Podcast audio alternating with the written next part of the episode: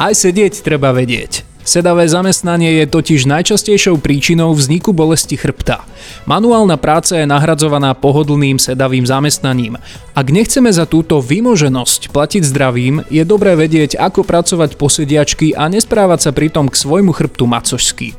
Počúvate podcast Zdravisimo. Ja som Lukáš Turiak a dnes je tu so mnou pani doktorka Eva Dúbravová, lekárka so špecializáciou v odbore neurológia a rehabilitácia, odborná garantka edukačného portálu Bezbolesť bolesti chrbta SK. Vypočujte si, ako sa aj pri sedavom zamestnaní môžeme k svojmu chrbtu správať zodpovedne. Váš chrbát sa vám poďakuje.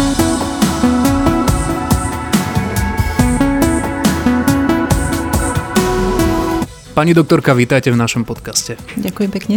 Môžeme si povedať, že doba, ktorú žijeme, je doba sedavá. E, vy si pamätáte aj, kedy prišiel ten zlom, kedy to celé začalo, kedy k vám do ordinácie vo veľkom začali húfne prúdiť ľudia, ktorých trápi chrbát práve kvôli sedavému zamestnaniu? No, myslím si, že posledné 10 ročia, možno tak v 90. rokoch minulého storočia sa začalo viacej sedieť alebo ešte viacej sedieť a posledné roky, možno posledných 10 rokov sa viacej používajú aj mobilné telefóny, ktoré sú malé a ktoré sú príliš náročné hlavne na našu šijovú oblasť a na naše prsty. V poslednej dobe naozaj prúdia títo pacienti a musím povedať, že sú to stále mladšie a mladšie ročníky, ktoré majú už relatívne ťažké problémy s pohybovým aparátom a s bolesťou. Ochorenia pohybového aparátu spojené s bolestiami chrbta sú na vysokých priečkach v štatistikách e, toho, čo vlastne trápi Slovákov a populáciu všeobecne. E, spomedzi všetkých, ktorí sú práce neschopní, tak až 50% tej práce neschopnosti spôsobuje prechladnutie, ale hneď za ním 40% bolesti chrbta. To sú alarmujúce štatistiky a predpokladám, že vy ich poznáte ešte viac. Áno, e, k nám prichádzajú väčšinou pacienti, ktorí už majú nejaké problémy, ale tu by som naozaj chcela veľmi a veľmi apelovať na prevenciu týchto e, ochorení alebo e, tohto preťaženia nášho pohybového aparátu, pretože tu je to, ten veľký dôraz na to, že keď už teda sedíme, myslím si, že zmeniť tento stereotyp nebude až také ľahké, ale vieme ho ovplyvniť. E, ľudia v produktívnom veku sú najčastejšie práce neschopní kvôli práve bolesti chrbta. Mm-hmm.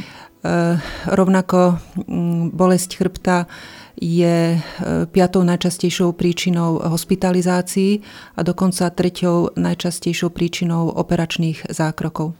Ja sám za seba môžem povedať, že teda trávim veľa času v sede a dokonca v takom polosede, poloľahu, neviem ani ako to nazvať, sú to čudné pozície, mal by som si sypať popol na hlavu, keď sa teraz takto na mňa pozriete, tak hneď by ste vedeli povedať, že čo robím zle? Tu by som chcela povedať, že náš e, pohybový systém je zvyknutý na pohyb. A pohybovali sme sa, nechcem povedať dlhé storočia, ale tisíc ročia a zrazu v priebehu niekoľko desiatok rokov sedíme. Náš pohybový aparát sa s týmto musí vyrovnať a je to pre ňo naozaj veľmi ťažké. Keď sedíme, tak naše medzistavcové platničky nedokážu byť správne vyživované. Keď sedíme v nesprávnej polohe, tak e, naše e, medzistavcové priestory, naše klby, naše svaly nie sú rovnomerne zaťažované. A to všetko náš organizmus vie e, nám dať najavo len tým, že začne bolieť. Mm-hmm. Sú určité zásady, kedy e, chrbtica, respektíve klby sú v tom správnom postavení a to sú určité pozície v sede, keď ten chrbát je relatívne zaťažený e, výraznejšie oproti napríklad stoju alebo keď chodíme ale to zaťaženie je menšie, ako keď sedíme zle, alebo napríklad, keď dvíhame nejaké bremeno ešte z dosedu alebo prípadne zo stoja. Keď si vezmeme typického človeka, ktorý má sedavé zamestnanie a začneme trošku počítať, tak ten bežný pracovný čas 5x8 hodín týždenne znamená, že presedíme priemerne 1664 hodín ročne. A napriek tomu sme tak trošku lajdáci, lebo sa ani nesnažíme uvedomovať si to a sedieť správne v mnohých prípadoch. Ale ale je to také možno všeobecné povedať správne sedieť. Čo to vlastne znamená správne sedieť? Správne sedieť je mať e, jednak správnu stoličku, ktorá nám zabezpečí, že môže mať správne postavenie klbov dolných končatín, aby tieto klby boli minimálne v 90 až 100 stupňovom uhle. aby sme mali trošku klopenú panvu dopredu, to znamená, aby sme sa nevyhrbovali smerom dozadu, pretože aj naša hrudná, aj krčná chrbtica musia byť napriamené. Uh-huh. Poslucháči to nevidia, ale ja sa teraz snažím pomaličky aplikovať vaše rady, takže pokračujte prosím, ja sa Áno. budem postupne Ďalej potom musí byť prispôsobená aj výška pracovnej dosky uh-huh. a to tak, aby sme vlastne, e, na to slúžia rúčky na e, pracovných stoličkách, že aby vlastne my keď si oprieme horné končatiny, čiže predlaktia, tak naše rame ramená by mali byť voľne spustené a naše predlaktia by mali byť voľne položené na našej pracovnej e, ploche, to znamená na pracovnom stole a náš monitor by mal byť e, pred nami a asi horná časť obrazovky alebo horná plocha vo výške očí. To, čo ste teraz povedali, sa mi veľmi nedarí aplikovať. Trošku sa tu skrúcam a ono sa často aj stane, že človek v kancelárii, keď narazí treba na kolegu, ktorý teda môžeme povedať, že sedí správne, tak eh, ten pohľad nás až zarazí, že wow, ty ako pekne sedíš. Eh, ako je vôbec dobré začať, aby sme sa dostali postupne k tomu, čo sú tie prvé kroky, eh, ako začať aplikovať to správne sedenie, od čoho je dobré odštartovať túto cestu? Tak e, najprv je dobre teda poznať, ako je to správne sedenie. Mm-hmm. Môže to byť teda na okraji stoličky, ale ak takéto správne sedenie na okraji stoličky, keďže nemáme opornú plochu na náš chrbát, tak musíme sa oprieť. Na to používame e, tú opieraciu časť stoličky s tým, že e, mohla by mať alebo mala by mať aj takú bedrovú opierku, aby to postavenie našej chrbtice bolo e, trošku prehnuté alebo aby tá, bola umožnená tá, to, ten predsun panvy dopredu, tá anteflexia. To znamená, tá bedrová opierka je vhodná. E, a druhá vec je nesedieť dlho. Nedoporučujem sedieť viac ako 40 minút, hodinu. Mm-hmm. Je dobre vstať, ešte by som chcela možno podotknúť, že aj to vstávanie zo stoličky má svoje pravidlá. Stále princípom je držať vzpriamený chrbát a prejsť sa. Alebo napríklad si presadnúť na fidloptu a chvíľu sa na nej pohúpať. Hovoríme o tom, ako vyzerá dobré sedenie, ale tak trošku sme si neopísali, ako vlastne vyzerá to typické zlé sedenie, pretože človek si možno, možno teraz pomyslí, že však ja sedím dobre. Mňa sa toto netýka a môže byť presný opak pravdou. Čiže čo sú také typické chyby, ktoré robíme, keď sedíme? Asi najčastejšou chybou je, že si sadneme na okraj stoličky, sedadla a vlastne oprieme sa hornou časťou chrbta o tú opierku, to znamená, že sa vyhrbíme. Mm-hmm. Vtedy prichádza aj taká bolesť v dolnej časti chrbta však? Vtedy je to trošku cítiť Môže, pri dlhom sedení.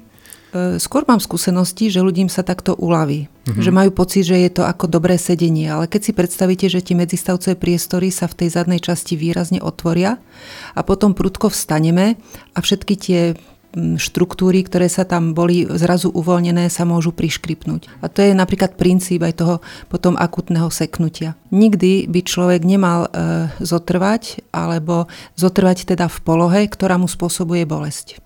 8 z 10 pacientov s opakujúcimi sa bolestiami chrbta má práve sedavý spôsob zamestnania, ale asi nemôžeme toto všetko hádzať iba na to sedavé zamestnanie. Môže sa stať, že za to môže aj prozaickejšia vec, ako napríklad vyskočená platnička.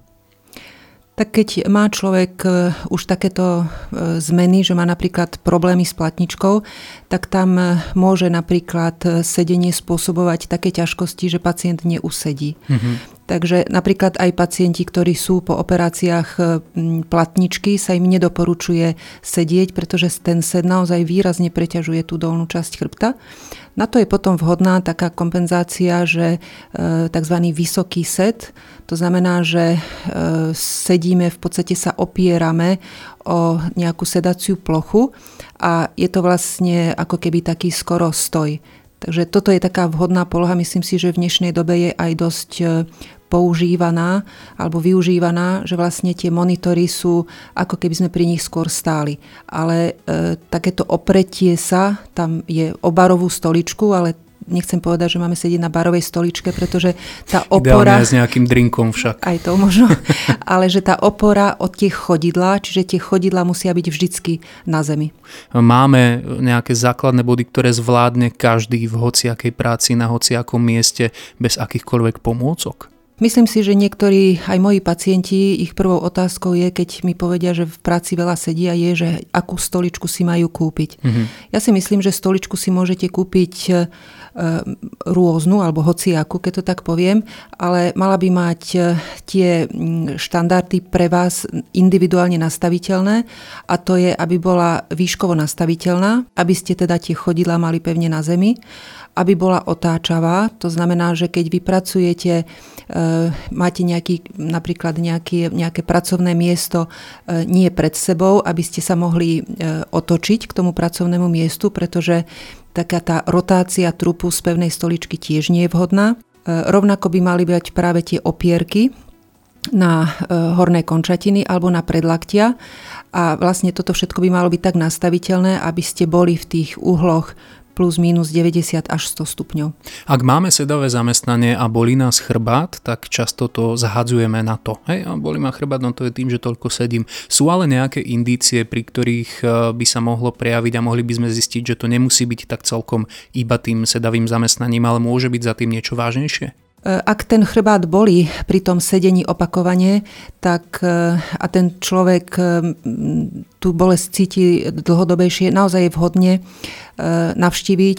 V tomto prípade by som doporučila špecialistu neurologa, uh-huh. pretože naozaj za tým môže byť posunutá platnička medzistavcová, ktorá sa napríklad nemusí prejaviť, keď chodíme alebo keď ležíme, ale ona sa naozaj e, prejaví len v sede. Počúvame niekedy také recepty starých mám, by som to nazval, také diagnózy starých mám, že pichne ma, pichne ma na hrudnej kosti a babka povie, a to máš z chrbtice. E, takéto niečo je realitou alebo to sú výmysly? Toto nie sú výmysly lebo aj naša hrudná chrbtica môže robiť napríklad problém, aj mhm. keď e, tu tie poruchy e, nachádzame menej často, pretože hrudná chrbtica je fixovaná rebrami, takže je ako keby chránená pred našou svojvôľou ale e, v, hrudnej, v hrudnom koši máme aj plúca, máme aj, e, aj srdce a to spojenie týchto orgánov e, môže vyústiť aj na povrch. Takže možno aj u mladšieho človeka, ja osobne by som nikdy nepodceňovala, že sa nejedná práve o nejaký takýto, takéto ochorenie, Takže ak ten človek takéto ťažkosti máva opakovane, tak e, je dobre navštíviť e, praktického lekára. A tu na ten problém naozaj môže byť aj z chrbtice, ale často sa nenachádzajú ani na tej chrbtice nejaké výraznejšie zmeny, takže je to občas aj prejav, alebo aj často ja sa s tým aspoň na ambulancii stretávam, aj u našej mladej, mladšej alebo generácie, ktorá povedzme začína pracovať, že môže takto reagovať na stresové situácie. Určite sa stretávate práve s tou psychikou, ktorá spôsobuje eh, bolesti. Už k vám niekto prišiel na ambulanciu, stiažoval sa na neznesiteľnú bolesť chrbta a v skutočnosti vysvetlo, že je to len o psychike? No, tých pacientov je naozaj veľmi veľa. Mm-hmm. My, ktorí sa venujeme pohybovému aparátu, tak niekedy už keď pacient prichádza a keď s ním rozoberáme jeho ťažkosti, teda jeho anamnézu, tak eh, už len toto nás niekedy smeruje podľa jeho podľa jeho ťažkostí, kedy vznikajú, ako vznikajú, tak e, naozaj, že tá psychika je tam prvorada. Hovoríme o sedení v práci, no lenže toho sedenia je oveľa viac, keď ráno ideme do práce, sedíme v aute, vrátime sa z práce, sadneme si na gauč alebo ľahneme, robíme ešte nejaké veci na notebooku, e, čiže v podstate presedíme, preležíme väčšiu časť dňa často. E, môžeme napríklad aspoň to šoférovanie ešte nejakým spôsobom vylepšiť? Čo sú také najväčšie nebezpečné nebezpečenstva, keď si sadneme do auta. Je nebezpečné zapnúť si napríklad vykurovanie sedadiel? Myslím si, že tak všeobecne také zmeny teploty nie sú celkom, nie, celkom vhodné. Uh-huh. E, napríklad aj keď v zime vykurovanie sedadiel, ak je tam príliš veľká tá teplotná zmena, že ideme z veľkej zimy do veľkého tepla, ani to nemusí urobiť e, celkom dobre. Je to taká individuálna záležitosť. Možno skôr nebezpečím v aute sú klímy, čo ja pozorujem. V tom aute to sedenie má plus minus rovnaké zásady, ako keď sedíme na stoličke, aj keď je to tam ťažšie realizovateľné. E, tiež tá dlhodobosť sedenia v aute je není celkom mm, vhodná a rovnako tá, rovnako tá psychická záťaž, ktorá tam tiež nastáva.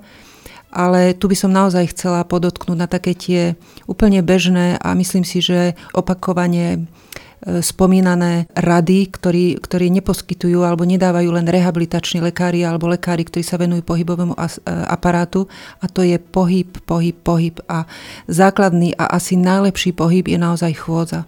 Keď hovoríme o pohybe a spomínate chôdzu, rozhodne sú aj ďalšie športy a pohybové aktivity, ktoré sú pre chrbát dobré. E, ktoré to sú? Ja väčšinou svojim pacientom hovorím a som o tom presvedčená, že najlepší šport je beh na lyžiach. Mm-hmm potom si myslím, že je to plávanie, ale už stereotyp plávania je relatívne náročný, hlavne ak ľudia plávajú so zaklonenou hlavou. E, ďalšie športy sú už e, temer všetky náročné na ten pohybový stereotyp. Je vždy lepšie, ak, e, sa, ak ten človek šport prevádzal a pokračuje v ňom alebo sa k nemu vráti. Je veľmi nebezpečné začať s veľmi e, náročným na pohybový stereotyp šport, ako je napríklad golf alebo ako je napríklad squash. To sú naozaj pacienti, ktorí chcú začať niečo pre seba robiť a idú hneď do takéhoto extrému a to sú potom naozaj pacienti, ktorí e, majú veľké problémy, lebo robia ten šport na nejaký, na nejaký pohybový aparát, ktorý na to naozaj nie je pripravený. Čiže dá sa povedať, že s čímkoľvek, s čím začneme, je lepšie začať pomaly, možno si najať nejakého trénera, aby nám to ukázal na úvod, ako to robiť správne a potom postupne ísť do toho.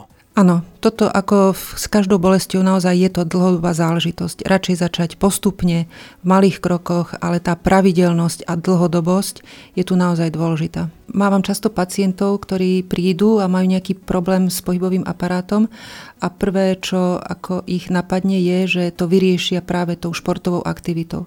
Ale tá športová aktivita samotná nerieši bolesť chrbta tam naozaj e, treba zmenu tých pohybových stereotypov a to naozaj naučí len ten fyzioterapeut.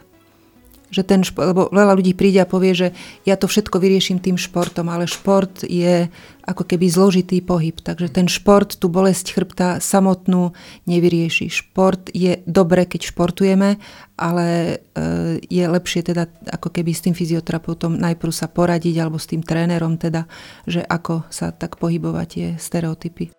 Platí v tomto prípade, že lepšie neskoro ako nikdy?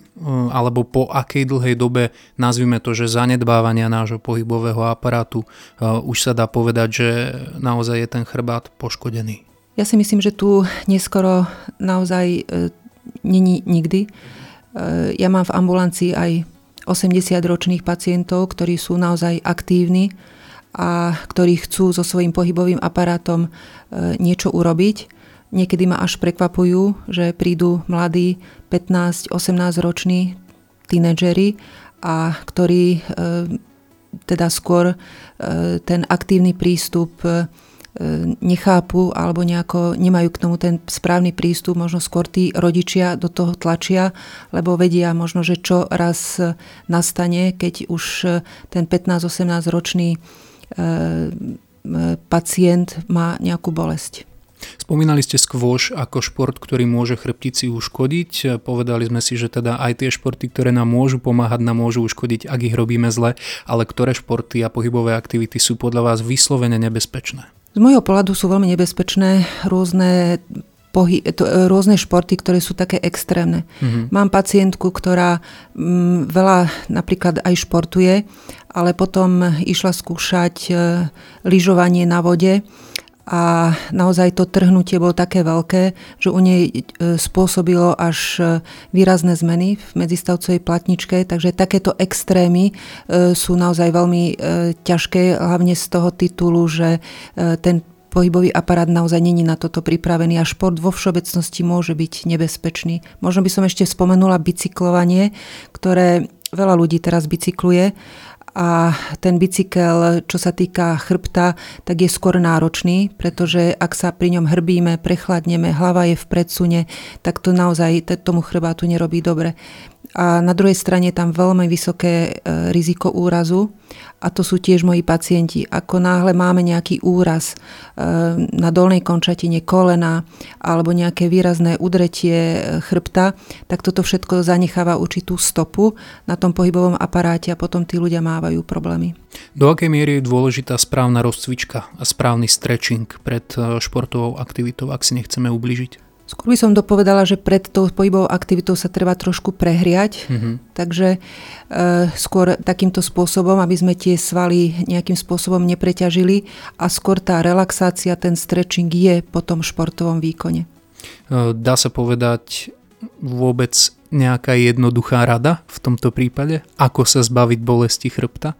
Ja viem, že pre vás to je asi veľmi ťažké odpovedať na takúto všeobecnú otázku, ale predsa len, čo môžu byť nejaké prvé kroky, ktoré človek s bolesťou chrbta môže urobiť? A hovoríme teraz o tej základnej, jednoduchej v úvodzovkách bolesti chrbta, ktorú pociťujeme mnohí, ktorí v práci sedíme. Ja by som povedala, že ak niekto má bolesť chrbta, a musím povedať, že ak jej chce aj predísť, je úplne najlepšie vyhľadať odborníka a to sú e, lekári alebo fyzioterapeuti, ktorí podľa môjho názoru najviac rozumejú pohybovému aparátu a dokážu vám e, tie preventívne cvičenia alebo e, pohybové stereotypy ukázať a keď ich budete robiť, tak to riziko, že tá bolesť chrbta príde, je menšia. A ak tú bolesť chrbta už máte, tak keď ich budete trpezliví, tak tá bolesť chrbta naozaj si poviete zrazu, že mesiac som zrazu tú bolesť e, nepocítil. V slovenských ambuláciách sa mesačne predpíše viac ako 150 tisíc balení liekov, ktoré sú okrem iného určené aj proti bolesti chrbta. E, býva to podľa vás skôr kvôli tomu, že si to pýtajú sami pacienti, alebo je na mieste takéto množstvo liekov? Myslím si, že liečba medicamentózna alebo liekmi naozaj patrí do rúk e, lekára. Mm-hmm. A ak tá liečba by nemala byť ako prvotná, lebo naozaj e, veľká väčšina tých liekov a hlavne voľne dostupných liekov len potlačí bolesť. Ale my chceme priznať to, prečo ten organizmus bolí, prečo nám dáva taký, takéto avízo a to je dôležité na to prísť a na to liek neexistuje. Na to si môžeme pomôcť naozaj len my sami, ako ten človek, ktorý má problém s pohybovým aparátom. Ja vždycky hovorím svojim pacientom, že nikto vám nepomôže, ani ja, ani fyzioterapeut, ale pomo- pomoci môžete len vy sami. My vám môžeme len určitým spôsobom pomôcť. My, čo máme sedavé zamestnanie, čo teda môžeme urobiť ako prvé pre nás, pre náš chrbát, pre naše telo? Asi predpokladám, že to nie je podať výpoveď. Podať výpoveď naozaj není dobré, lebo sa dostanete do iného zamestnania, kde opäť ten pohybový stereotyp opäť budeme vás, sedieť, ne, áno. vás nezachráni. A ešte aj s horším platom. Môže, aj to, ale môže vám to zhoršiť aj ten stereotyp. Môžete sa dostať niekde k pokladni, kde ten pohyb, pohybový stereotyp je tiež veľmi náročný. Mm-hmm Takže keby som to mala zhrnúť, tak treba vedieť, správne sedieť. Môžete to nájsť aj na našej stránke, kde máte aj všetky druhy sedov, e, ktoré teda sú možné. Máte tam aj video, ako máte sedieť, ako máte vstať zo stoličky, a ako máte sedieť, respektíve vstávať aj zo sedadla auta. Sedieť 40 60 minút, potom si urobiť prestávku, prejsť sa a chodiť domov alebo z práce do práce čo najviac pešo. Budeme si vaše rady brať k srdcu. Ďakujeme veľmi pekne. Dnes som sa rozprával s pani doktorkou Evou Dubravovou. Ďakujem, že ste prišli. Ďakujem aj ja. Dnešné Zdravisimo končí. Dnes sme sa rozprávali s doktorkou Evou Dubravovou, lekárkou so špecializáciou v odbore neurológia a rehabilitácia a odbornou garantkou edukačného portálu Bezbolesti chrbta SK. Ak sa vám tento diel páčil, povedzte o ňom priateľom a známym. Zdravisimo nájdete vo vašej obľúbenej podcastovej knižnici. Vaše názory či námety môžete s nami zdieľať na Facebooku Zdravisimo podcasty o zdraví. Všetky epizódy nájdete aj na SK.